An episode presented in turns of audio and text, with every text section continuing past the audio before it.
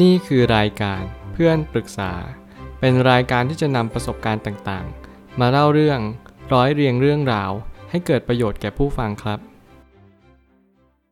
สวัสดีครับผมแอดมินเพจเพื่อนปรึกษาครับ วันนี้ผมอยากจะมาชวนคุยเรื่อง หนังสือ Baby Step Millionaires How Ordinary People Build Extraordinary Wealth and How You Can Too ของเดฟแรมซี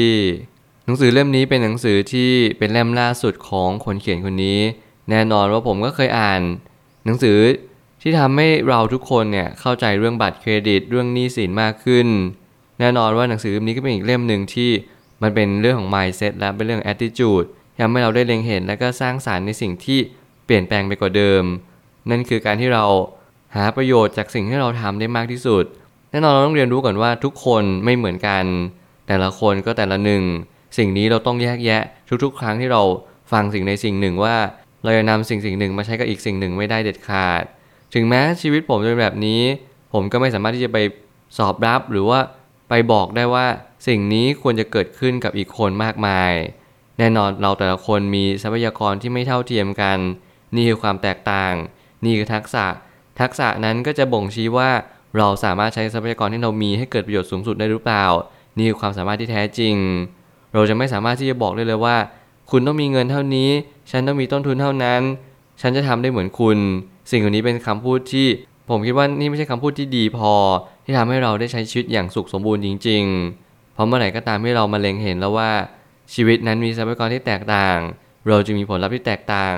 และเขาผลลัพธ์ที่แตกต่างนั่นแหละ เราจึงเสกสรรและปั้นแต่ง สิ่งที่สร้างสรรค์ที่ไม่เหมือนกัน นี่จึงเรียกว่าชีวิต และชีวิตก็ไม่มีสูตรสำเร็จตายตัว ผมเน้นย้ำแบบนี้เสมอ ผมได้ตั้งคำถามขึ้นมาว่า เมื่อคนตัวเล็กอยากทำสิ่งที่ยิ่งใหญ่ นั่นคือเราต้องรู้ศักยภาพที่เรามี มันเป็นจำนวนเท่าใด แน่นอนเมื่อไหร่ก็ตามที่เราต้องวัด quantity มากกว่า quality แล้วว่าทรัพยากรที่เรามีรวมไปถึงเราตัวเล็กแค่ไหนแล้วเราต้องการให้เราตัวใหญ่สักเท่าไหร่ สิ่งนี้เป็นสิ่งที่เน้นย้ำตัวเองว่า นี่คือชีวิตที่เราต้องหมุดหมายแล้วก็ไปถึงในจุดจุดนั้นให้ได้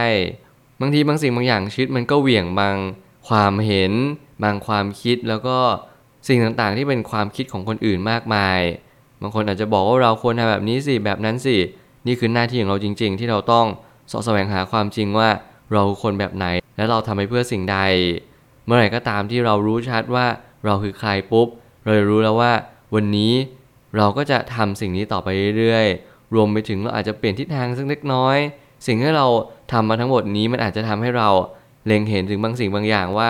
วันนี้เป็นวันที่ทำให้เราเห็นประโยชน์ในทุกสิ่งทุกอย่างที่มันเข้ามาในชีวิตของเรา เมื่อเราเห็นประโยชน์ในสิ่งที่มันเป็น เราก็สามารถใช้ประโยชน์จากสิ่งที่มันเป็นได้ อย่างสิ่งที่มันเป็นจริง ๆ แล้วสถิติว่าด้วยเรื่องของความมั่งคั่งที่ค่อย ๆ ถ่างออกเรื่อยๆ ระหว่างคนที่รวยมากกับยากจนมาก จึงเป็นสาเหตุที่ทำให้เราต้องตื่นรู้ นี่คือสิ่งที่เราทุกคนต้องเล็งเห็นแล้วว่า เรากำลังอยู่ฝั่งไหน เมื่อไหร่ก็ตามที่เราอยู่ฝั่งคนรวย เราต้องสังเกตพฤติกรรมว่าคนรวยเขาทาแบบไหนกัน แล้วเมื่อไหร่ก็ตามให้เราอยู่ฝั่งคนจน เราก็ต้องสังเกตพฤติกรรมว่าเหตุผลใด หรือมีสาเหตุใดกันแน่ ที่ทำให้คนจนนั้นจนลงต่อไปเรื่อยๆ ถ้าเกิดสมมติเราเรียนรู้เศรษฐศาสตร์สักนิดหนึ่งเราจะรู้ว่าเงินเฟ้อเกิดขึ้นเพราะอะไร และเงินเฟ้อมีเหตุผลในทางเศรษฐกิจอย่างไรบ้างไม่ว่าจะเป็นเงินฝืดเอ่ยดอกเบี้ยนโยบายหนี้สาธารณะรวมไปถึงหนี้ครัวเรือน ผมเห็นสิ่งเหล่านี้ยังดาดดื่นเต็มไปหมดเลยหน้าข่าว แต่แล้วสิ่งที่ผมไม่ได้เห็นหรือไม่ได้เข้าใจจริง ๆ เหตุผลที่ทุกอย่างเนี่ยกำลังปรับตัวสูงมากขึ้น โดยที่มันมีมูลสักเล็กน้อย แต่ทำไมมันดูเพิ่มขึ้นอย่างมหาศาลนี่แหละจึงเป็นความเป็นจริง ว่าระบบการเงินนั้น อาจจะเริ่มมีปัญหา ปัญหาที่นี้ไม่ได้หมายความว่าระบบการเงินจะพังคลืนลง เพียงแต่เราต้องเรียนรู้ที่จะปรับตัวตามว่า ระบบการเงินนั้นมีอยู่เพื่อที่จะประคับประคองเศรษฐกิจให้ ผ่านพ้นไปได้แต่ละวันแต่ละคืน นี่คือจุดประสงค์หลัก ระบบนี้ไม่ได้สร้างเพื่อให้ทุกคนมีความร่ำรวย ระบบนี้ไม่ได้ถูกออกแบบเพื่อให้ทุกคนมีกินมีใช้ อย่างสิ่งที่เราต้องการและปรารถนา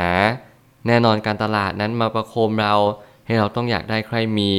ต้องมีเหมือนคนนั้นของมันต้องมีอย่างนั้นอย่างนี้ แต่จริงๆแล้วเงินในกระเป๋าเราลอยหลอไว้ทุกวัน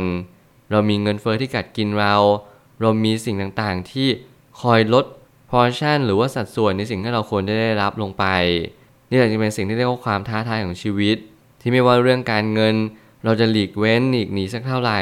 มันก็ย้อนกลับมาหลอกหลอนเราทุกวัน แล้วเราอาจจะจำเป็นจะต้องสังเกตตัวเองสักนิดนึงว่า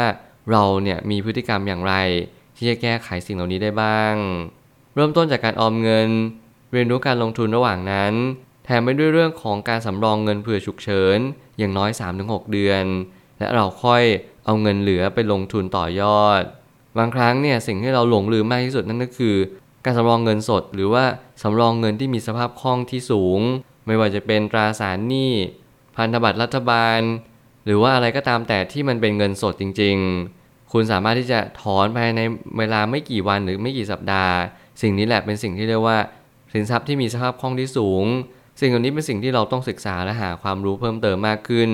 แล้วการเงินส่วนบุคคลเนี่ยมันต่อยอดถึงการเงินงบบริษัทได้เช่นกัน มันสามารถที่จะไปต่อถึงหลาย ๆ จุดในชีวิต แน่นอนว่าเราต้องรู้จักบริหาร เราต้องรู้จักการจัดการบางสิ่งบางอย่าง แล้วแน่นอนว่าบางทีชีวิตเราก็เรียนรู้บางสิ่งบางอย่าง จากสิ่งที่เป็นความผิดพลาดเสมอ เมื่อความผิดพลาดมากขึ้น เราก็จะสามารถรับมือกับความผิดพลาดได้มากขึ้นตามพอเราเกิดการเรียนรู้ตระหนักรู้ว่าตกผลึกตามมา สิ่งเหล่านี้เป็นสิ่งที่ เราต้องเล็งเห็นแล้วว่าความผิดพลาดในอดีตบางคนเจอวิกฤตต่างๆ ประเทศอเมริกาเจอวิกฤต subprime ประเทศไทยเจอวิกฤตแฮมเบอร์เกอร์ ย้อนกลับไปในยุคปี 2000 อเมริกาเจอวิกฤต .com แต่เราเจอวิกฤตต้มยำกุ้ง สิ่งนี้มันพยายามสอดรับกัน แล้วก็กำลังโน้มเอียงไปยังจุดจุดเดียวกัน เราต้องหาจุดรวม หรือจุดแสงที่มันกำลังรวมแสงไปยังจุดนั้น เพื่อให้เราเล็งเห็นแล้วว่า จริง ๆ แล้วปัญหาไม่ได้อยู่ที่สิ่งภายนอกอย่างเดียว อาจจะอยู่ที่สิ่งภายในด้วย เมื่อภายในนั้นเปราะบาง ภายนอกมาย้ำเตือนหรือกระตุ้นนิดเดียว ภายในนั้นก็อาจจะดับสลายหรือดับสูญไป สิ่งเหล่านี้เป็นสิ่งที่กำลังบ่งชี้ว่าเราต้องเปลี่ยนแปลงตัวเองและหาสิ่งที่เราต้องแปลเปลี่ยนไปยังจุดที่ดีขึ้น เท่านั้นเพื่อให้เราหยัดยืนอยู่บนโลกใบนี้อย่างสง่างาม หรือเราต้องผ่านวิกฤตครั้งนี้ไปได้ อย่างสมฐานะกับสิ่งที่เราเกิดมา สิ่งนี้เราต้องศึกษาเรียนรู้เท่านั้น ไม่มีหนทางอื่น หากว่าเราต้องการมีความร่ำรวยและมั่งคั่ง จงเปรียบเทียบกับตัวเองเมื่อวาน ไม่จำเป็นต้องไปเปรียบเทียบกับผู้คนว่าเขามีต้นทุน หรือทรัพยากรมากน้อยกว่าเราเพียงใด นี่คือจิตวิทยาว่าด้วยเรื่องของเรามีอยู่หรือว่าเราขาดสิ่งสิ่งหนึ่ง ถ้าเกิดสมมติเรายิ่งขาด เราก็ยิ่งเติมไม่เต็ม ขอให้เราลึกรู้อยู่เสมอว่า ทุกการเติมเต็มไม่มีอยู่จริง เราแต่ละคนต้องเติมเต็มด้วยตัวเอง เท่านั้นอย่าพยายามไปหาสิ่งอื่นเพื่อมาเติมเต็ม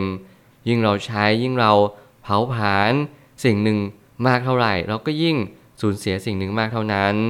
แต่แน่นอนเมื่อไหร่ก็ตามที่เราเล็งเห็นแล้วว่าการเติมเต็มสามารถเกิดขึ้นได้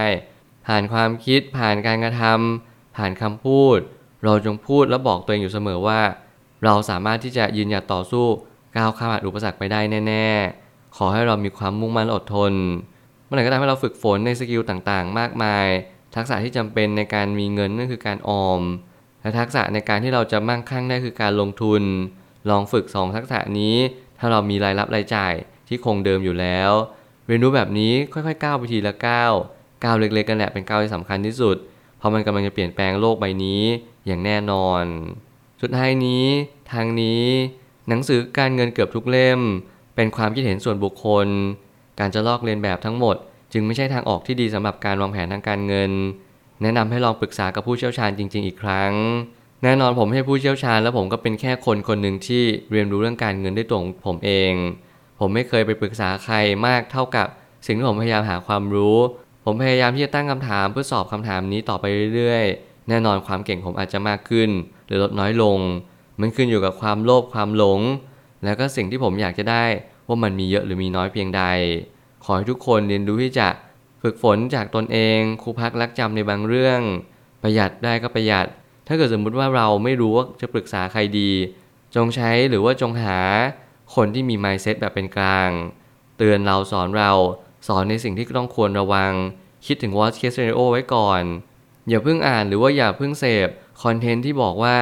มาทำธุรกิจนี้สิร่ำรวยมากเลย อย่าเพิ่งคิดว่าสิ่งสิ่งนี้จะเป็นสิ่งที่ดีที่สุด ขอให้เราทุกๆ คนตั้งคำถามไว้เสมอว่าสิ่งที่เราเห็น ไม่ใช่ความเป็นจริงทั้งหมด ทุกอย่างอาจจะมีการฉาบทา มีการหลอกลวงรวมไปถึง มีการโฆษณาเกินจริงอยู่เสมอ นี่คือยุคดิจิตอลที่ทุกคนพยายามหาเงิน ดึงเงินเข้ากระเป๋าของตัวเอง อย่าคิดอย่างเด็ดขาดว่ามันจะมีช่องทางที่จะหาเงินได้ง่าย ๆ เพราะเมื่อไหร่ก็ตามที่สิ่งนั้นเป็นช่องทางง่าย ๆ เขาจะไม่บอกเราเด็ดขาด เพเพราะเขาจะเก็บเอาไว้เพื่อหารายได้ให้ตัวเขาเองและครอบครัวของเขาเรียนรู้แบบนี้เข้าใจแบบนี้ วันหนึ่ง เราจะเรียนรู้ที่จะเก็บออมและมีวินัยทางการเงินมากขึ้น ไม่หาทางลัด ค่อยๆก้าวเดินพีละก้าวแล้ววันหนึ่ง คุณก็จะเป็นคนที่เป็นเศรษฐี ได้อย่างแน่นอน ขอให้คุณเชื่อมั่น ในสิ่งที่คุณทำผมเชื่อว่าทุกปัญหาย่อมมีทางออกเสมอ ขอบคุณครับ รวมถึงคุณสามารถแชร์ประสบการณ์ ผ่านทาง Facebook Twitter และ YouTube และอย่าลืมติด Hashtag เพื่อนปรึกษาหรือ f r ร e n d t a l k ด้วยนะครับ